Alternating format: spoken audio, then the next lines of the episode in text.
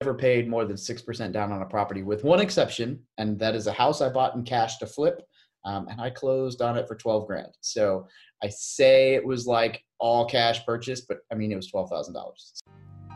You're listening to the We Love Equity Real Estate Show, a podcast that discusses the intricacies of real estate investing with your host, Marcus E. Maloney. Marcus is a real estate investor best known for being the equity king. He's been awarded that moniker because he and his team find amazing real estate deals. He will be talking with investors who have done some transformational things in the real estate industry. They'll discuss their process, their strategies, and how their investments transform their lives and the communities they invest in. We welcome you to the We Love Equity Real Estate Show. Welcome to another show. Today we have David Pere, who is a military vet um, who was in the Marines Corps and joined in August of 2008.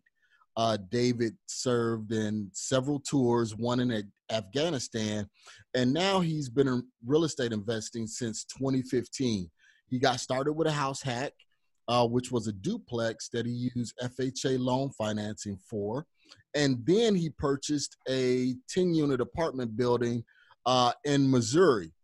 And from those ventures, he launched from military to millionaire in 2017. And he's been working with um, vets and active duty military and civilians to help them get started with real estate investing. So, David, David, welcome to the show, man. Thank you for your service. Hey, I appreciate it. It's been fun. Uh, thanks for having me on the show, brother.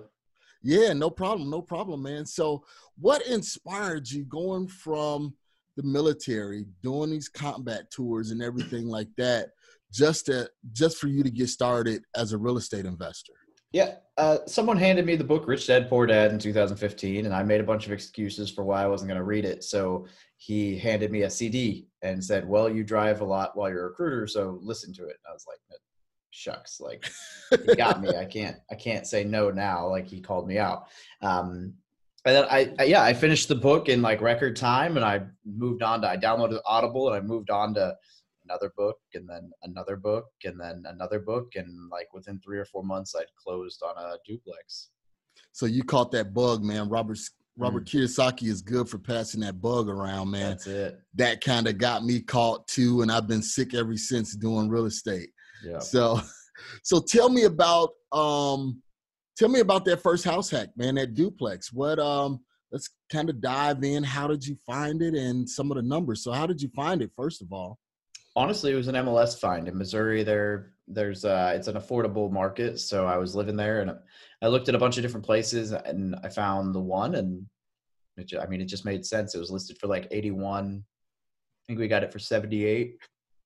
Okay and it was um, you know i mean it wasn't it wasn't expensive. I i think i did the math on it with the fha loan or with the with the loans and realized like my apartment is going to be my lease is going to be up in december and i am paying 550 a month for a two bed one bath apartment or i could essentially own a duplex with two two bed one bath apartments for you know it was like $65 more $75 more.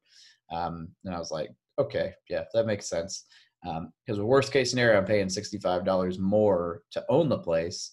And that's you factor in equity. That's I'm, I'm actually not paying more. right. Paying, exactly. less. Um, and I should have used the VA loan, honestly, but my lender kind of talked me out of it. I didn't know enough to know that I should have used the VA loan. So I used the FHA, uh, and it was, you know, three and a half percent down, so under four grand uh, with closing costs and everything. And I moved, I had to do, uh, I didn't have to, but because I was living in it, I wanted to do the flooring.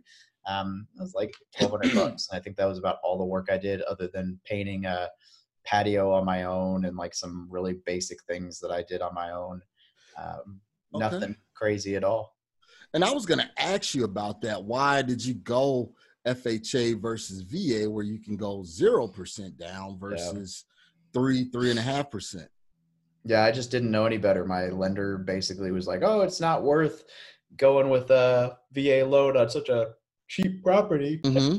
Didn't tell me that I could, you know, use the VA loan more than twice. Once. Exactly. yeah, so, uh, I got misled a little bit, I guess, or maybe he didn't know any different. I don't know. But. Okay, so I I anticipate you possibly using that VA loan in the Oh, future. Yeah, yeah. Yeah, yeah. I, I actually I almost used it here in California. Um, I'm going back to Missouri in two years, and I plan on buying a three-year fourplex out there and, and house hacking that. Uh, it just makes it just makes sense. I mean, you go back, you put nothing down, and you own a house that's essentially paying you to live in it. Like, yes, yes, please. Absolutely, Yeah. absolutely. That way you're you're gaining money without putting any money out. So you're currently living in California, right? I just got stationed in San Diego. Yep. Okay, okay, beautiful weather. That's a big difference from compared to what's going on in Missouri right now with Mm. the uh, below zero temps and everything. yes, yes. My family was definitely not uh, happy about. I mean, they got a snow day, but they were not happy about waking up with negative four the other day. yeah, yeah, I can believe it. My my family is in Chicago, so Oh yeah, same thing, same thing. So, all right. So now you got this. You, you're doing this house hack. You got this duplex. Uh, you found it on the MLS. How did you find your tenants? You know, after you redid the flooring and everything. Well, I actually moved into the one that I redid the flooring on, so I guess I was my first tenant. Um, in Okay. that, in that side, uh, and it actually had a tenant in the other side when I bought it. Uh, they were under under rent; they were at like four twenty five a month. Um, you know, and now it's rented at about five fifty a month for each side, or five twenty five. Uh, so they're about a hundred dollars under market rent, but he was a plumber. He took care of stuff on his own, and I, I left them in there. So I went from, you know, I mean, I still went from paying, like I said, five fifty for the apartment to uh, one twenty five. All right. So you did the house hack, and now that that did you use that money to help you purchase the property? And is it in Hawaii? You bought the, you bought. No, no, they're still all in Missouri. Um, Okay, I've just been doing the long distance thing since then.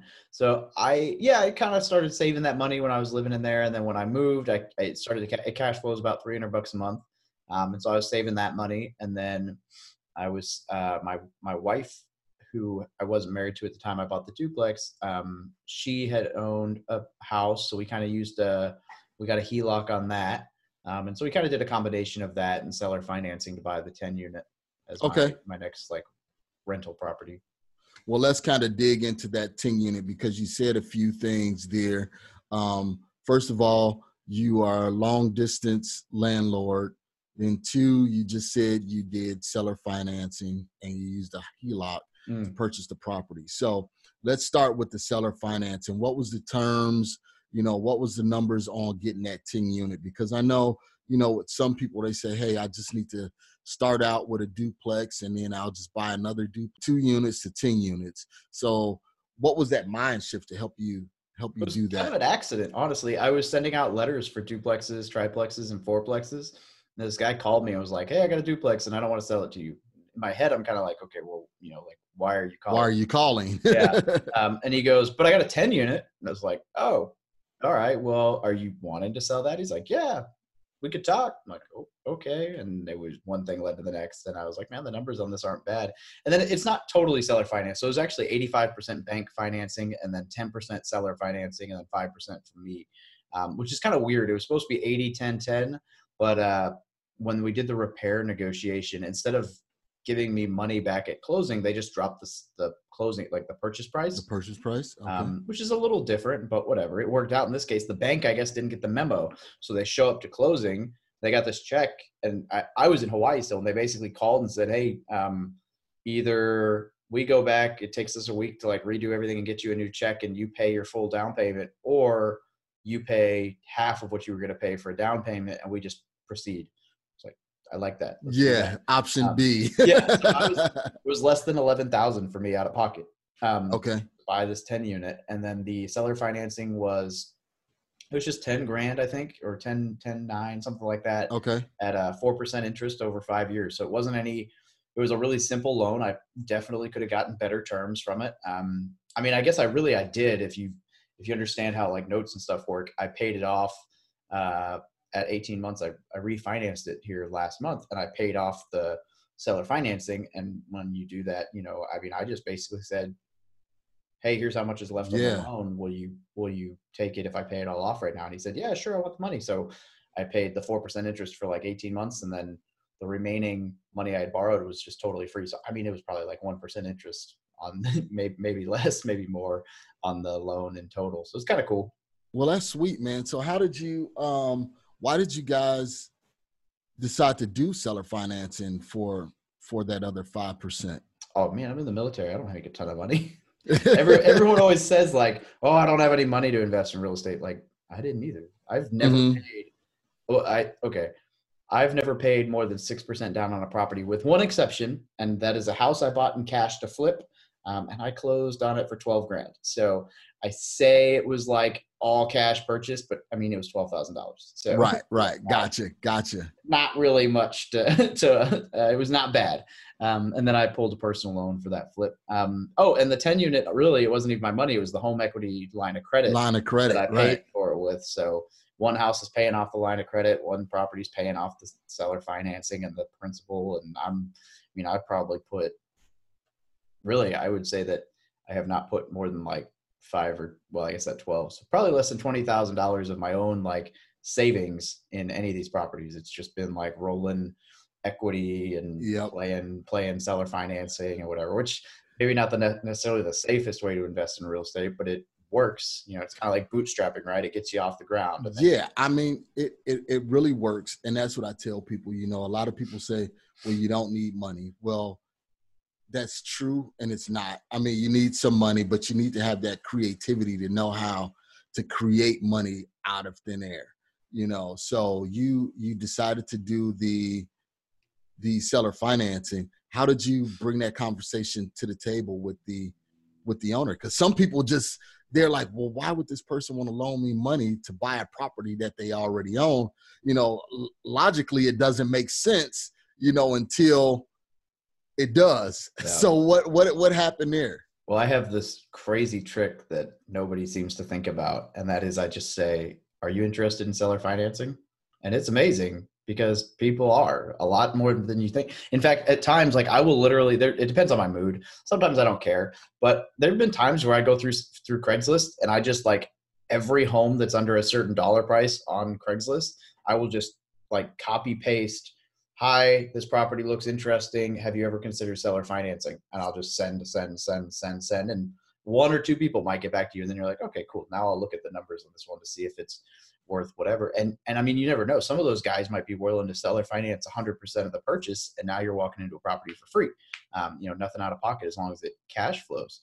Um, or you may need to renovate, or what. I mean, the, that's the great thing with seller financing is like people get so scared because they don't understand that people will say yes, but there's benefits for the seller too, uh, especially Absolutely. if they're, you know, like if they don't, if they know that if they got handed 200 grand, they'd blow it, then maybe they prefer payments. Uh, If they knew that if they got handed 200 grand, they'd owe, I don't know, 40,000 in 40, taxes. 40 grand, right? Yeah, they might prefer to do seller financing. You still get taxed, but it's not forty thousand at once. It's a little bit here and there, um, or maybe they, you know, they don't want to do a ten thirty one, and they don't want to. I don't, I don't know. Maybe they're sixty years old, and to them, having a thousand dollars a month for the next twenty years makes more sense than Sense. having, you know, two hundred thousand dollars that they hope they can make last twenty years. So and- and that's very very true dave um, because a lot of people that i talk to that's the thing they're like well i don't want to ask for seller financing but it depends on the seller situation like you said the the older elderly or older person at 60 years old or 70 years old they don't want all of that cash they want just some cash that can supplement them monthly you know until they transition god forbid but you know it, it's Nice. gonna happen it is. you know and um you know it's just telling people that you have to ask for what you want. You never know what you get if you don't ask for it. So you were talking about the direct mail. So what what were you doing with this direct mail? So you was just sending out out mail to uh duplex owners. Yeah, I found uh, listsource.com will let you buy lists of people based on tax records, and you can go in there, and it's kind of incredible the amount of stuff that you can put into. Um, your criteria. Yeah, I mean, you can do all kinds of crazy stuff in ListSource, but you know, I was basically just saying, hey, I want duplex, triplex, fourplex owners with. I don't know, with the house that's newer than this many years and at least this much equity. Um, and it can kind of guesstimate on the equity and then you gives you you can buy the list of names and addresses and go from there. Okay. Uh, some people handwrite all their letters. I did that. Um, I don't recommend that. That is painful and such a waste of time. Uh, yeah, you might get 10% higher response to your letters, but I don't know. I don't care. Like, I'd rather pay someone to handwrite them. I just, at this point, unless it's a house that I'm like dead set, like, oh my God, that house would be perfect. I don't handwrite them. I just print and roll. And yeah. then, you know, it is what it is. So, and there, there's a little hack with with the handwritten letters where you can handwrite one, leave the address and the name blank, run them through a like an inkjet printer, and then write the address and the name in there. You know, so there's there's that option. So you were sending out the direct mail, trying to find um, more duplexes, and this guy just called you and said he had a 10, 10 unit. So what was the condition of the 10 unit? Why was he? What was his motivation on selling? You know, I don't know that he was. It sounds like it was just kind of him being done with rental properties because I've reached out to him again and he doesn't have anything else. Um, you know, I mean, we talked all the time as as I was paying him and stuff, um, and he doesn't. He didn't have anything else that he was itching to sell. So I don't know. The way it sounded was that that might have been the only one he had left. So I don't know if it was like he had been landlording for a long time and just was done, or if it was like this was my first property and I can't do this anymore. I don't want to deal with it. Um, it was definitely a little bit under under rents, but nothing crazy. I mean, we we've added sixty two thousand in equity to it, but it's not been. I mean, it's not been anything crazy. We've bumped the rents up from like forty four hundred to like forty nine hundred, um, forty eight hundred, and then uh, the utilities are paid by me, which is unfortunate because it's just an older building, um, and so we we've done some RUBS, some ratio utility okay. billing uh, system, not for the full amount yet. We're increasing it, but we're at probably I don't know, like 25 bucks a door or whatever. So that still saves on expenses. Um, so real quick, before you go any further, David, um, explain to our listeners what RUBS is. Yeah, so the ratio utility billing system, I think is what it stands for. So RUBS is basically like I took over this place and let's say it's a thousand dollars a month for utilities, which really it kind of is depending on the time of the year.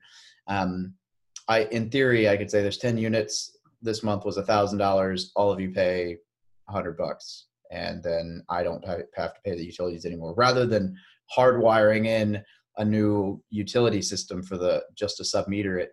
Um, you know, these are kind of class C, C minus. I mean, they're not okay. nice. They're in an okay neighborhood in an okay part of town. They're not super high end. A lot of my tenants are uh, either like Section Eight quality or um, like older, retired on Social Security. So I don't want to just like shack up the utilities on them too right. much. So we've just been slowly increasing it. Um, but even if I only pay get half of my utilities back, that's still you know way better than when I bought the place. So okay, okay.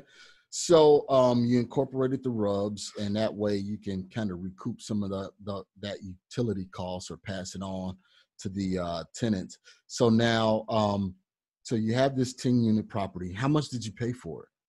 Uh, after the dropping the price for the repair cost, I think it came out to like two hundred twelve five. So um, okay. You know, nothing, nothing super fancy, uh, like I said, but Missouri, so it's not super expensive. Yeah, but you're getting you're getting almost five grand a month, um, yeah. net in rent. So that's you know above the two percent rule. So you're you're definitely doing doing pretty good there. Um, so you have this property. You did the direct mail to find it. So, like most people that always say, well, direct mail is dead, you need to do cold calling, you need to do Facebook ads and everything like that. I'd still tell people that direct mail is still a tried and true uh, marketing stream where you can find deals. And you found this 10 unit deal, it really wasn't even marketing for that. Yeah. you know, so uh, that definitely worked out because I was just telling someone the other day you know, that I still use direct mail. And they're like, well, you haven't switched over to cold calling. I said, well, I do a little bit of both, but with direct mail, I still seem to find the awesome deals with direct mail because you're reaching a lot of the older population you know they still want the the letter in their hand so they can read it keep it put it on a refrigerator and everything like that okay so this two, 10 unit building, man, I, I'm really impressed. So you did 85% bank financing on it, 5% seller financing on it, and then the other 10% you did the HELOC. So basically, nothing out of pocket coming from you on this on this project? Yeah, it was actually uh, ten percent seller and then five percent for me or for Okay, HELOC. okay, Yeah, so but, but yeah, essentially, yeah, yeah, but essentially nothing out of my pocket. I mean, Okay. the HELOC is kind of out of my pocket, but All right. So you said you you increased the equity in the property. What did you do? What what kind of rehab did you need to do to increase the equity? I didn't do much. We just uh, we painted the outside, uh, put up new fascia, uh, cleaned up the concrete, did some land work or some yard work, um, landscaping. Uh, we're probably gonna repair, repair the fence here sometime this year because it's kind of just an eyesore. I mean, it works fine, but it's an eyesore. Um, Okay. And then cleared out some trees that were over the roof and made opened it up a little bit. I, it really nothing crazy at all. Um, So basically, curb appeal. It sounds like. Yeah, and then we just slowly increased the rents as tenants turned over. Uh, they saw we had better management. They saw we were actually fixing things in the property. Um, you know, I mean, I've had to repair some furnaces. I had a had some unexpected expenses. I had a guy die in there uh, like two months Okay. ago, and like nobody knew he died in there, so I had to bring in environmental and like pull all the flooring out, environmental clean the place. Uh, and I don't know if you've ever had to deal with like Never. cleaners. I never. Um, but I'll tell you, on a one bed, one bath, like a little tiny unit that's probably like, I don't know, 800, 900 square feet, five grand just to clean the place, pull out the carpet, and put in new carpet. Um, it should be like Wow. 1200 to do the flooring. right. Almost 4000 in like industrial hygienist or whatever they call those guys to come in and clean the place. So did the did the city require that? You know, for that to happen, or I don't think the city knew about it. Um, that was, uh, I, I think that's one of those things we probably could have gotten away with just cleaning and throwing in new flooring. Um, it's just not the right way to do it. I just Mhm. did not want to have someone move in knowing like, yeah, some dude lived like rotted in here for two weeks. And, um, oh wow, he was in there for two weeks. yeah, nobody knew he died. Um, if- yeah, and that's the issue. So if we'd caught it like day two, three days, whatever, um, but it was like, I think it happened like the end of August. So it was August, September. It was still fairly warm Still warm. in Missouri, um, which is very humid and it's just not a fun situation. Um, so yeah, there's definitely a need to bring in an environmental cleaner. Okay. Yeah.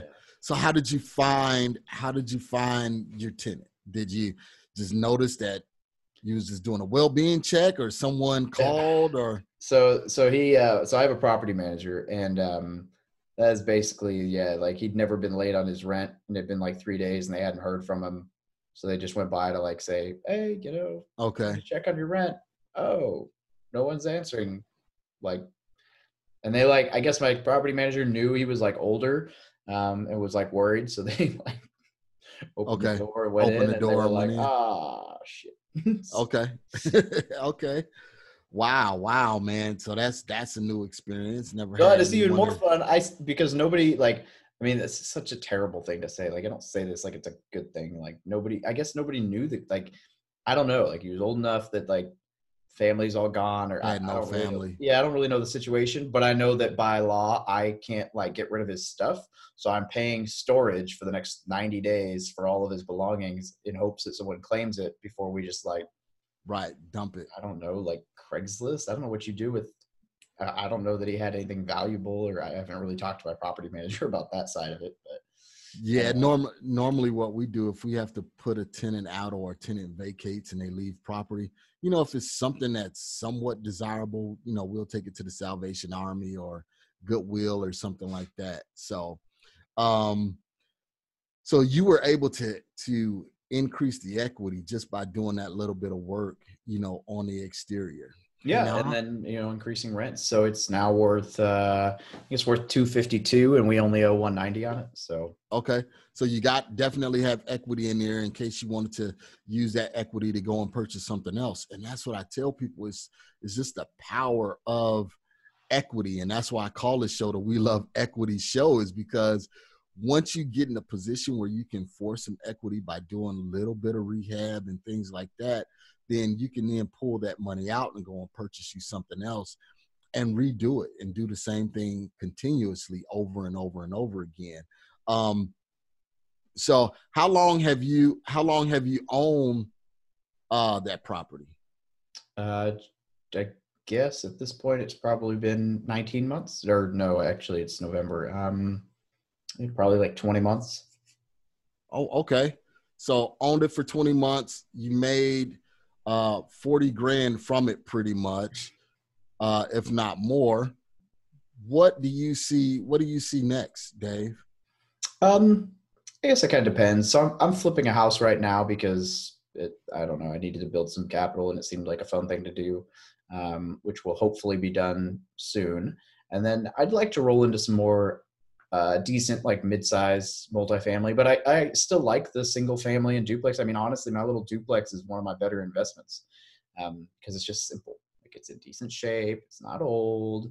The roof's still good. You know, the people are good. So I don't know. I might just I might just stick it out with the anything from two to uh, 25 units. But then I'm, you know, I've got some syndication friends, and I'm all about exploring, so I might do that too. So I don't, I, totally okay. open. I'm the guy who should probably laser focus on one thing and just enjoys like the good opportunity and the challenge. So if the deal comes along, I'm like, yeah, I can do that. Um, it doesn't necessarily have to meet this specific specific criteria for me to pull the trigger. If it looks good and and I know that I my team can handle it, I'll go for it. And if I like that strategy, I'll do it again. If I don't like that strategy, I won't do it again. So I don't know if I'll flip another house because this one's just been a pain in the rear because my you know the main thing that is always a pain in the rear with flips is contractor issues so um, it's just more management intensive than it is for me to say i bought this house and i'm going to let my uh, property manager deal with it. So so why did you because i know you were there when you bought the uh, ting unit why did you incorporate a property manager versus self-managing Oh, I actually bought the 10 unit uh, from Hawaii. So, um, okay, was, okay, yeah, I was, gotcha. Yeah, so I'd already moved away and I was like, there's no way I can deal with this. Um, and I'll tell you, I, you know, there's something to be said for self managing and saving the money. I got it. Um, but man, my property manager saves my life, and I would recommend to anyone to just if you can find a decent property manager, go with it. I spend less than an hour, maybe maybe two on a bad month on my rentals that I already own. My property manager might call, like that guy died, and it was literally one five minute phone call, and it was, hey, this happened. We've called three companies for quotes. Doesn't look like you're getting any better than this. We've already called your insurance company. Here's how much your deductible is. Do you want to pay it out of insurance? Do you want to pay it out of pocket? I'll pay it out of pocket. That was the whole yeah. conversation. Like there was, I didn't need to do anything. She'd called my insurance. She'd called environmental companies. She'd found all the solutions, knew what it was going to cost for flooring. And by the end of this this week or next, it'll be done, and she'll have someone moved in there.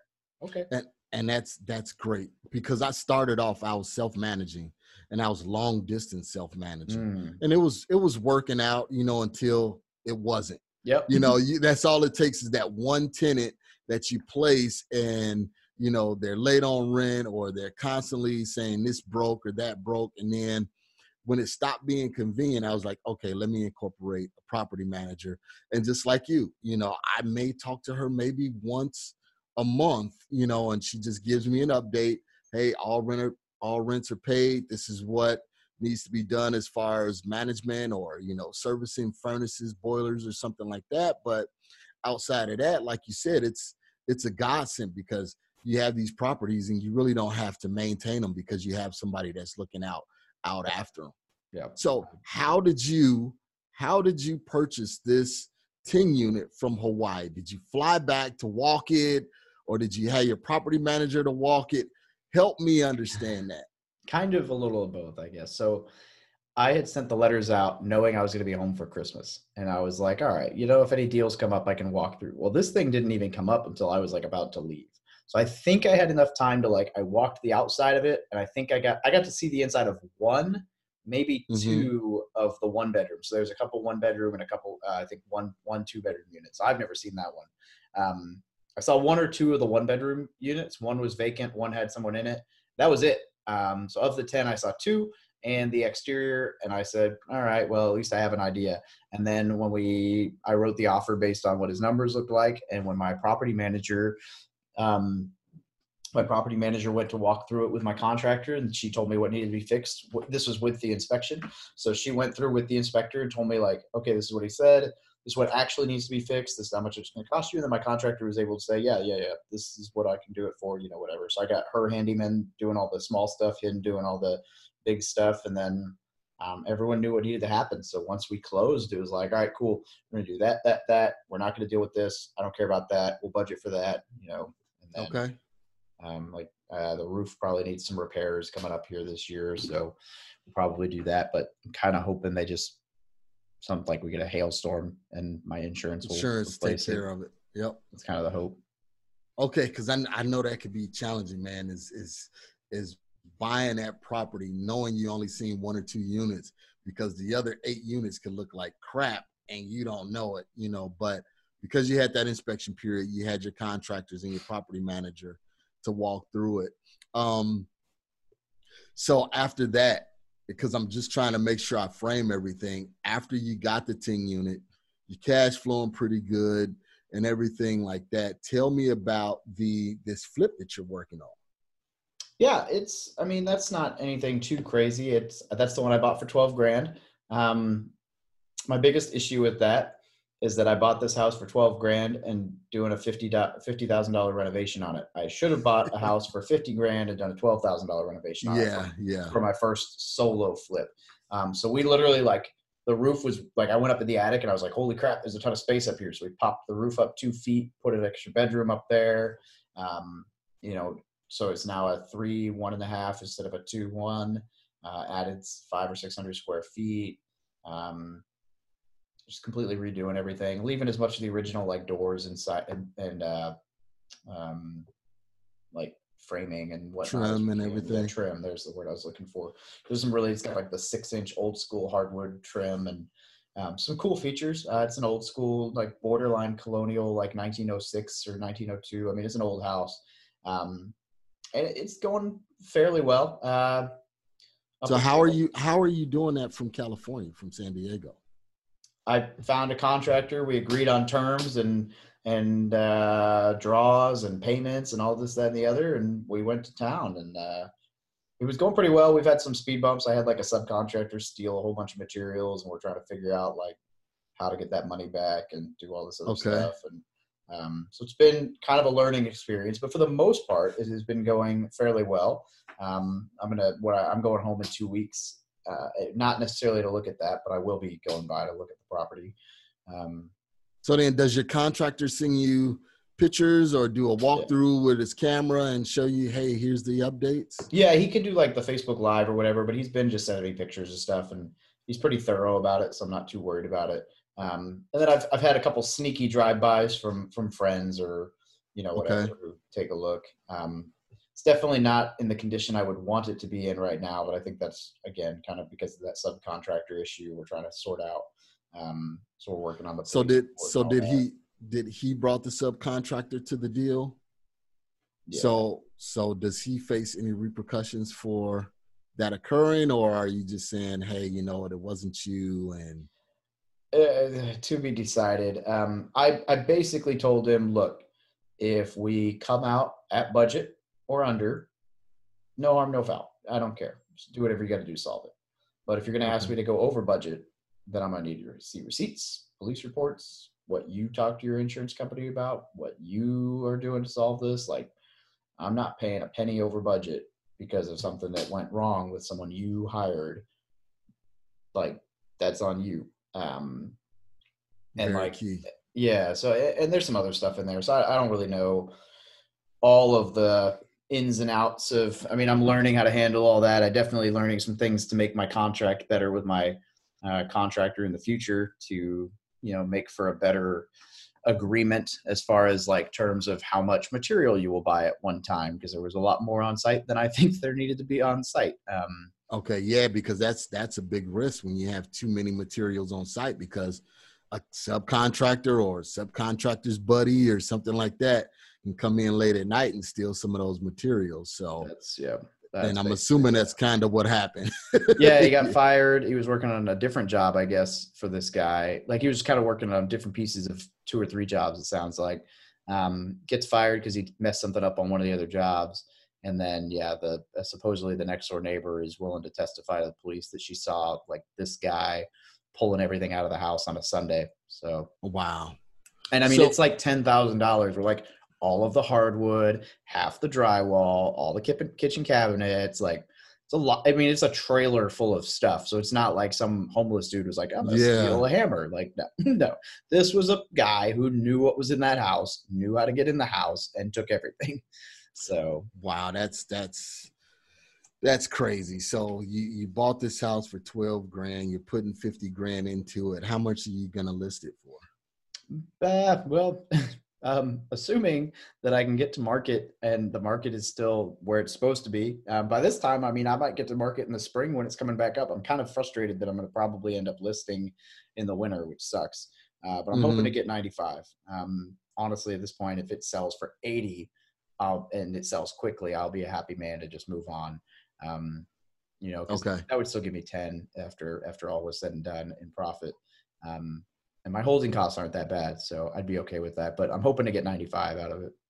And then you did you find that one also on the MLS or was that a No, that was a wholesaler. Um, I was at a Okay. meetup uh, last time I was in town over the summer. I hosted a little meetup networking dinner thing, and uh, one of the guys who's a wholesaler in town, who it's always been someone I've liked his website and whatnot, was there, and we were talking. He's like, "I got a couple houses. You want to look at any of them?" I was like, "Yeah, sure."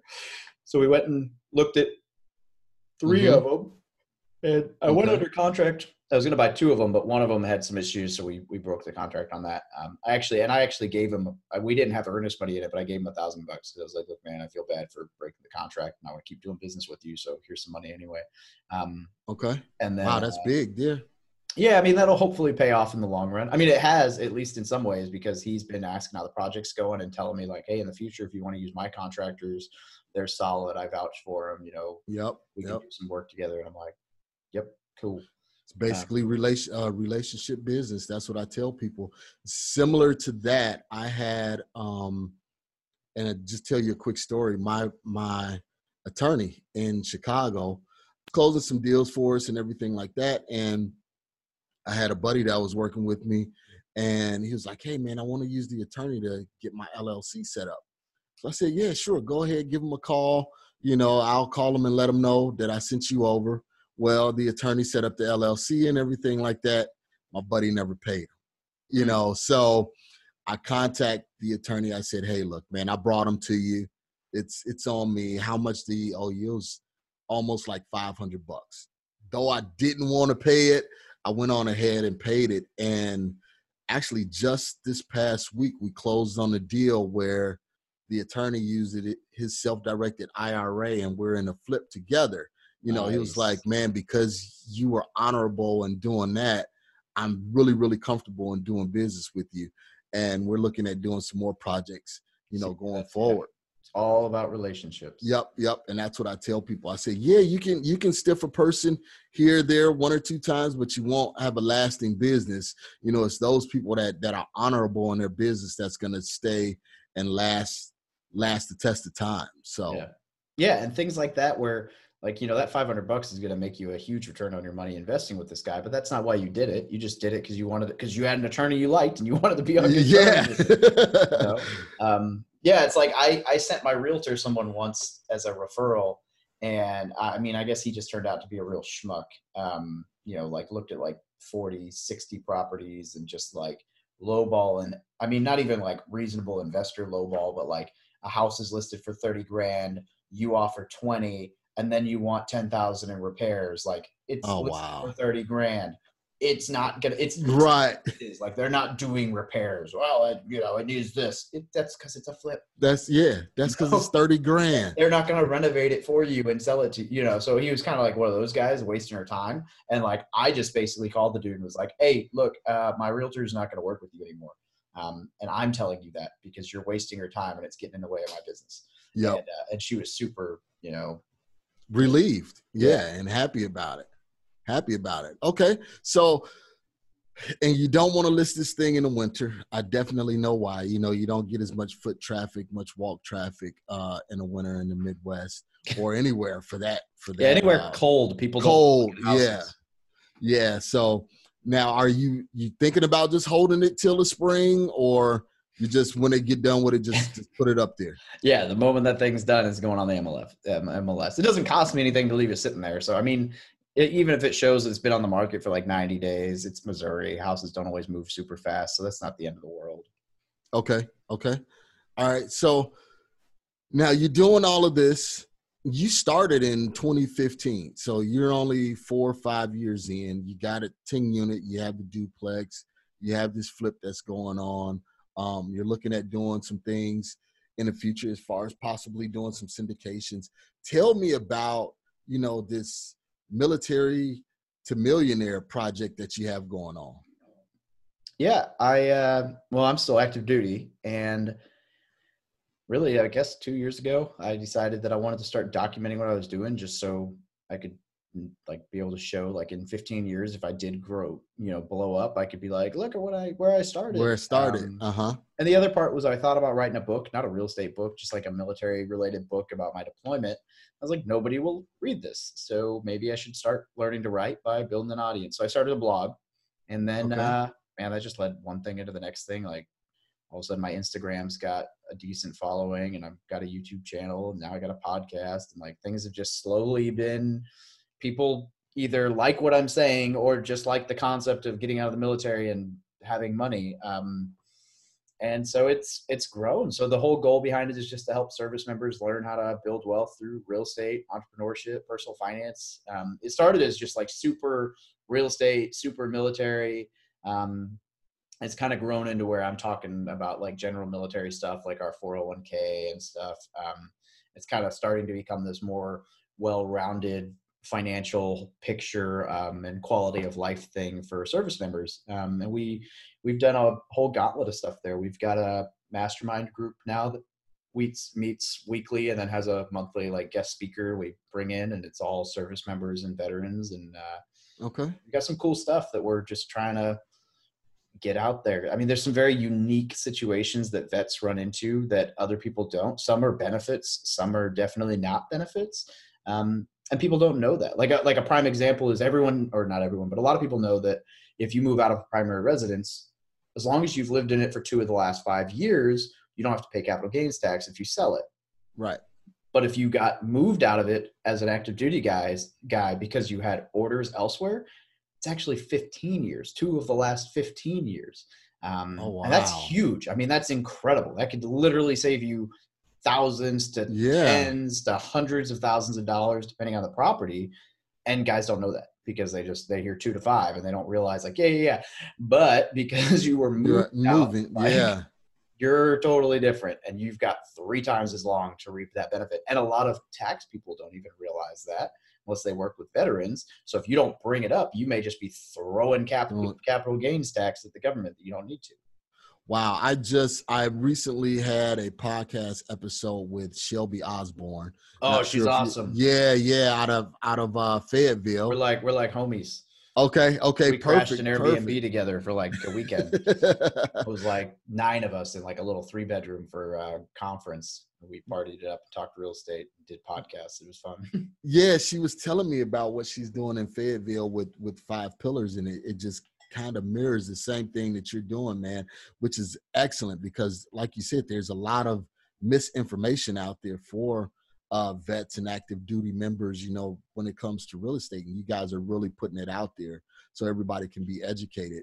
Um, so tell me about the podcast. Give me the name of the podcast. I'll make sure I have all of this information in the show notes.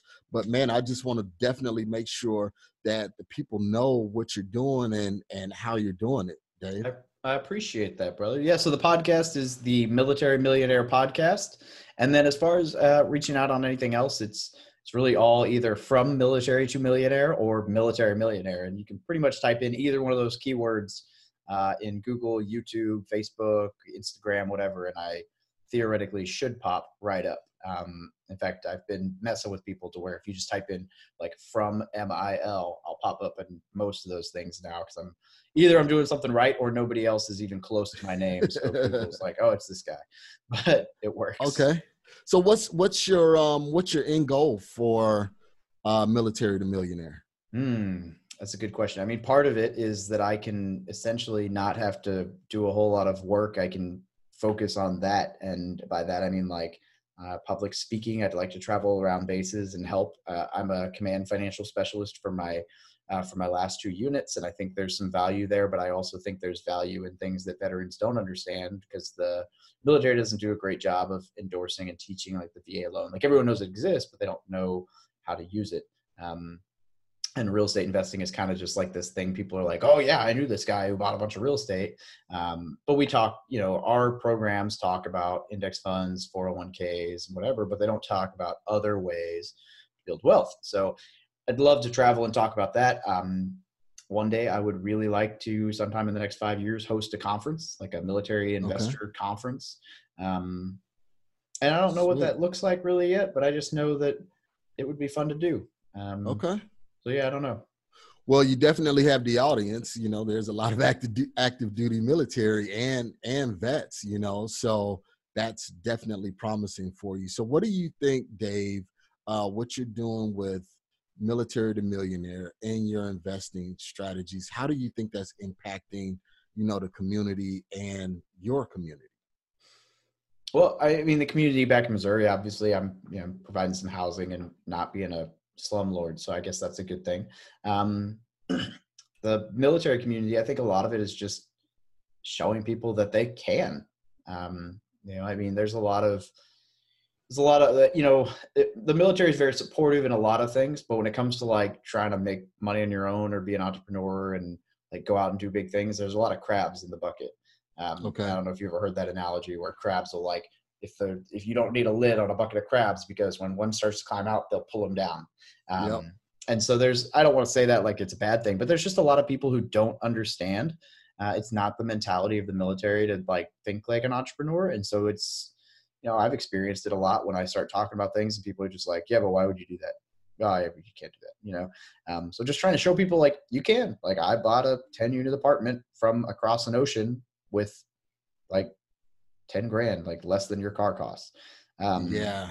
So and, it's, and, and, I'm sure once you tell them stories and get that information out there, man, that they, they're definitely going to be intrigued, you know, to where they can get out of that group think and start thinking, you know, individualistic and as an entrepreneur, you know, and that's what you, you're definitely providing for them. So, Dave, we're going to roll into our hot seat portion um, of the show. So I want to tie it all together, man. I'm, I'm going to ask you some brief questions, and I want you to answer them as quickly as possible. And um, so, starting out, what would you do differently? Go bigger. Go bigger. All right. I would buy a uh, fourplex. Okay. Fourplex instead of the duplex. Yeah. Any particular reason why? Why? Because there was no reason not to, but I just thought, oh, you know, duplex is a good starting point. Well, yeah, but the fourplex would be making me twice as much money right now. Okay. And what is your greatest commodity outside of capital? Oh, um, I would say the fact that I'm a power networker, so I'm pretty good at like meeting people and networking, um, and then I'm creative. Uh, I, I, think those two are huge. Yeah, I mean that's that's how we met. I mean just networking. So power of networking. I tell people that all the time. Uh, what is what is one thing you think you could do to be more productive? Outsource more. Perfect. Are you using Are you using VAs at all? Yeah, I have one for uh, editing my podcast, one for editing my YouTube videos, and then one for uh, editing a lot of my writing. Um, but I'm still not good at outsourcing things like bookkeeping or you know preparing my show notes and like there's just a lot of things that I very well could do better at if I you know did. Understood. Understood, man. Uh, what drives your ambition? I guess my why. Oh man, uh, you have video, so I can I can like throw this open and say I just finished my vision board. Um, but I got Sweet. you know all kinds of crazy stuff on here. But really, what drives me at this point is the ability to know that at some point, this whether it's the real estate or the community or whatever will allow me to go travel the world or take a week, not a weekend, but a week and go camping with my boys or jump in an RV for a month or just do whatever the hell I want. Yeah, and not have to worry about, hey, I got to go and work in mm. order to make money. So or just be the, able to work from a laptop, you know? Yeah. Yep, you got it. You got it. My wife, she's always jealous of me because she's like, always got to leave the house and you're around the house doing nothing. I said, no, I'm doing a lot. It's just that I'm not doing what you're normally doing. I'm doing what seeing. I want. yeah, exactly, exactly, exactly. Uh, Dave, what do you believe is your greatest challenge, internal or external? Mm, you know, I've struggled a lot and I'm getting better with imposter syndrome as building the community is becoming more. Is just like, who am I to talk about this crap? I'm just some random schmuck who, you know, I'm not even an officer. I'm an enlisted dude who started as an E5, which, if you're familiar with the rank structure, is not much on the totem pole. Um, so that, like, who am I to talk about this thing? Um, and I just realized, like, I'm just a normal guy who's willing to talk about his pros and his cons, and people like that. So yep, yep, and and we don't need that fallacy of everyone being bigger than what they what they really are. You know, just be you, and you know that community will build, and people will see, hey, this guy's really out here doing deals. You know, really out here moving and shaking. So, uh, what's the latest business book you've read? I what did I just finish? I'm rereading the Four Hour Work Week. I just finished. Oh, I can't think of the book I just finished online. Um, I finished. Well, that one's. I guess as a business book. Um, can we just go with the Four Hour Work Week? Yeah, yeah, yeah man. We'll just go with that. I'm in the middle of that. That's one of my. That's one of my favorites. This is like my third time reading it again. Um, I love that book. I, I read too much apparently. So no, that's good, man. And what's what's the uh, latest or your greatest real estate book you've read? Uh, you know, I'm reading one called Invest in Debt right now, which is like 30, 35 years old. And so some of it doesn't pertain anymore. I mean, it's old enough that like the book has calculators as the tool to work through everything. Um, not to say that calculators are invalid, but like there's a chapter where it talks about like which business calculator you should buy rather than like just go on Google and type this in, you know? um, right. But it's written by a guy named Jim Napier and it's all about debt. And so it's very interesting to me because it's things people don't talk about. Things that I have done well or not done well and should have done that I didn't even realize with notes and seller financing. So like, for example, on my seller financing, this guy, I probably could have called him January 1st and said, hey, I know I'm supposed to pay you 187, whatever it was, uh, every month this year, which comes out to, I don't know, we'll just say 2,400, which is wrong. But what if I just give you two grand and I give it to you right now? Right now. Um, and I would have been able to cut out one or two months worth of payments probably because he probably would have been down for that. I mean, I did, I did well when I basically didn't pay interest on the remaining three years of the loan, you know, so that was a really good move but this book is all about how to manipulate debt so that everybody's happy but you're making a huge return so it's even it even talks about like if someone owes me a if i'm if someone's paying me back at 10% interest and i say hey how about we pay it back at 5% interest but we cut two years off the loan and you give me a little bit extra and and they go for it like well, yeah, I'm getting 5% interest instead of 10% interest, but because it took this long instead of this long, it's actually worth way more to me. Than, way more. so it's a very interesting book on how to look at notes and mortgages. Um, and man, it's it's it's cool. It's not necessarily real estate specific, but it's all wrapped around mortgages. So well, it's just being strategic, man. It's being strategic. It's things well, people don't think about. Yeah, yeah, and and you know, like you said, everybody's just used to a thirty year mortgage or 15 year but there's there's different ways to strategize in order to make make some money yeah. so dave i really want to appreciate it man um i have all of your contact information. Let's go over it one more time. Give me the podcast how we can reach you how we can touch you so we can help you in your community.